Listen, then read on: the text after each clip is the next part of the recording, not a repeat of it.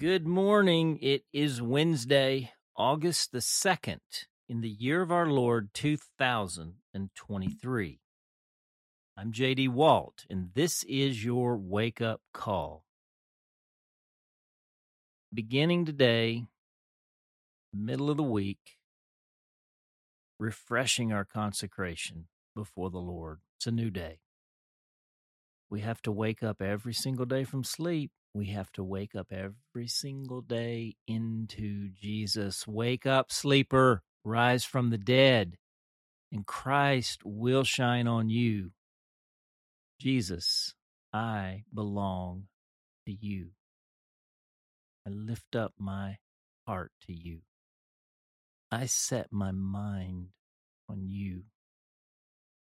I fix my eyes on you. I offer my body as a living sacrifice to you. Jesus, we belong to you. And we're praying in the name of the Father and the Son and the Holy Spirit. Amen. Today's entry is entitled A Closing Zinger. And our text is Romans chapter 16, verses 17 to 19. Hear now the word of the Lord. I urge you, brothers and sisters, to watch out for those who cause divisions and put obstacles in your way that are contrary to the teaching you have learned. Keep away from them. For such people are not serving our Lord Christ, but their own appetites. By smooth talk and flattery, they deceive the minds of naive people. Everyone has heard about your obedience, so I rejoice because of you. But I want you to be wise about what is good and innocent about what is evil. The word of the Lord. Now consider this just in case you thought it was all rainbows and unicorns from here on out, think again. Paul has a zinger to lodge and a bomb left to drop. It's kind of like unbuckling your seatbelt after the plane has landed and you're taxiing to the terminal. Don't do it. Instead, brace for impact. Well, you know, we've been using the Open English Bible translation in our Wake Up Call journal this past season. I am thrilled we gained permission to use our native translation, the New International Version, in our upcoming Acts journal. I do, however, appreciate very much the pull no punches nature of the way the Open English Bible translates verses 17 and 18. Hear it from our journal edition. I beg you, friends, to be on your guard against people who, by disregarding the teaching which you received, cause divisions and create difficulties. Disassociate yourselves from them for such persons are not serving Christ, our Master, but are slaves to their own appetites. And, by their smooth words and flattery, they deceive simple minded people. There is a zinger. This is a zinger of a warning against false teaching and false teachers. From the first day to the present day, False teachers and false teaching abound, and it is among the gravest threats to the church and our churches. Please know this is not Paul warning the church in Rome that the Mormons have moved into the neighborhood. He is talking about church leaders and people who have been influenced by false teaching, errant doctrine, fake gospels, and the like notice something else. False teaching, while often cloaked in plausible shifts in interpretive methodology, are usually being driven by an attempt to accommodate or otherwise pave the way for the expansion of human appetites and novel ideologies concerning the human body. i.e., see Gnosticism. Paul could not be any more clear on this point. For such people are not serving our Lord Christ, but their own appetites. That was the third jab. Here's the right hook. By smooth talk and flattery, they deceive the minds of naive people. This is a constant warning Paul often issued to the churches.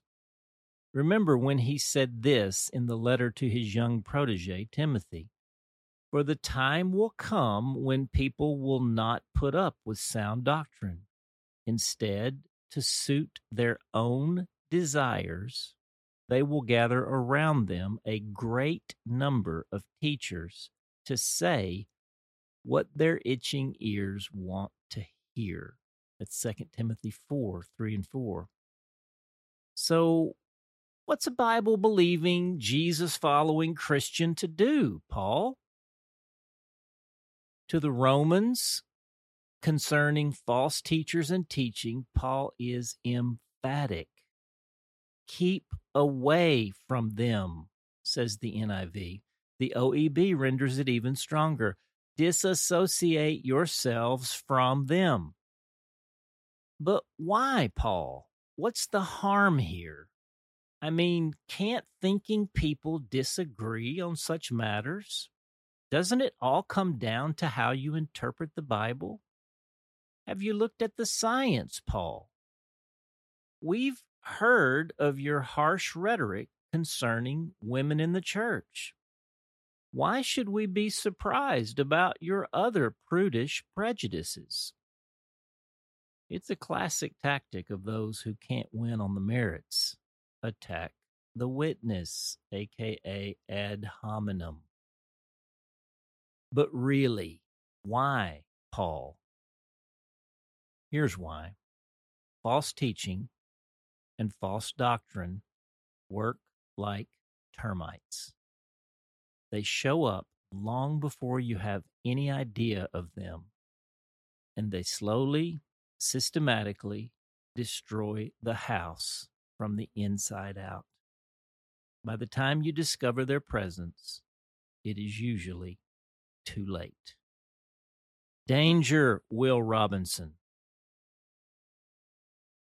The prayer Abba Father, thank you for loving us enough to warn us of the things that will undo us, even when we don't understand. Yes, even when we disagree. Thank you for the courage of Paul and his tenacity to stand up to the enemies of your church and our souls. Thank you for the thankless love of so many over so many centuries who have stood at times against the whole world. Indeed, Athanasius contra mundum. Praying in Jesus' name. Amen. The question Do you carry the urgency of Paul's concern about false teachers and false teaching? Or do you have a more laissez faire attitude? And for our hymn today, we're going to sing one from our seedbed hymnal we haven't sang yet here. It's called Take the Name of Jesus with You. You'll recognize it as Precious Name. Let's sing all four verses. Take the name of Jesus with you, child of sorrow and of woe. It will joy and comfort give you. Take it then where'er you go. Precious name, oh how sweet, hope of earth and joy of heaven. Precious name, oh how sweet, hope of earth and joy of heaven. Take the name of Jesus ever as a shield from every snare. If temptations round you gather, breathe that holy name in prayer, precious name. Oh, how sweet, oh, how sweet, hope of joy and earth of heaven. Precious name, precious name, oh, how sweet. Hope of earth and joy of heaven. Oh, the precious name of Jesus, how it thrills our souls with joy. When his loving arms receive us, and his songs our tongue employ, precious name, oh how sweet, hope of earth and joy of heaven, precious name, oh how sweet. Hope of earth and joy of heaven. At the name of Jesus bowing, falling prostrate at his feet. King of kings in heaven will crown him when our journey is complete. Precious name, oh how sweet hope of earth and joy of heaven, precious name. Oh, how sweet! Hope of earth and joy of heaven. Well, boy, that's a classic. That's one of the oldie, oldies but goodies. In fact, that's kind of what a hymn is, isn't it? just thinking about how so many of these songs are being lost now to the generations. And, you know, they don't fit the style that's current today, which certainly is a fine style. But my goodness, the substance that's being missed, and certainly many songs today that are being written are very substantive, profound. Uh, so this is not an either or. This is not a, you know, let's compare and talk about what we don't like and do like about the music. The Bible says to to instruct one another and admonish one another with all wisdom, singing psalms and hymns and spiritual songs. I mean, there's a, a biblical place for the hymnody of the church and, and the psalms and the spiritual songs. We need them all. And uh, I just feel like it's a small thing I can do every morning to lead a hymn out there with you. And and you know, I hear this is not just like older generations of people who miss the hymns and love singing them. I hear from people all the time about like their children, their 10 year old, their 12 year old singing the hymn with them on the wake up call podcast every every day. That just thrills my heart. So let's keep singing them and if you haven't gotten your seedbed hymnal order one today our great redeemer's praise. Cost us a fortune to make this thing and um, we want these things out there. A lot of churches are saying, well, you know, we got screens now, and so we really don't need hymn books. We can project the words of the hymn on the screen. I'm like, oh my goodness. For throughout the history of the church, the church has had two books. And you know what? They didn't keep them at the church for the longest time. People had the Bible and they had the hymn book. And guess what? They brought them to church with them. People had their own hymn book at home because it wasn't just a one day a week kind of a song. So, yes, they sang them as families, they sang them together, and they sang them in church.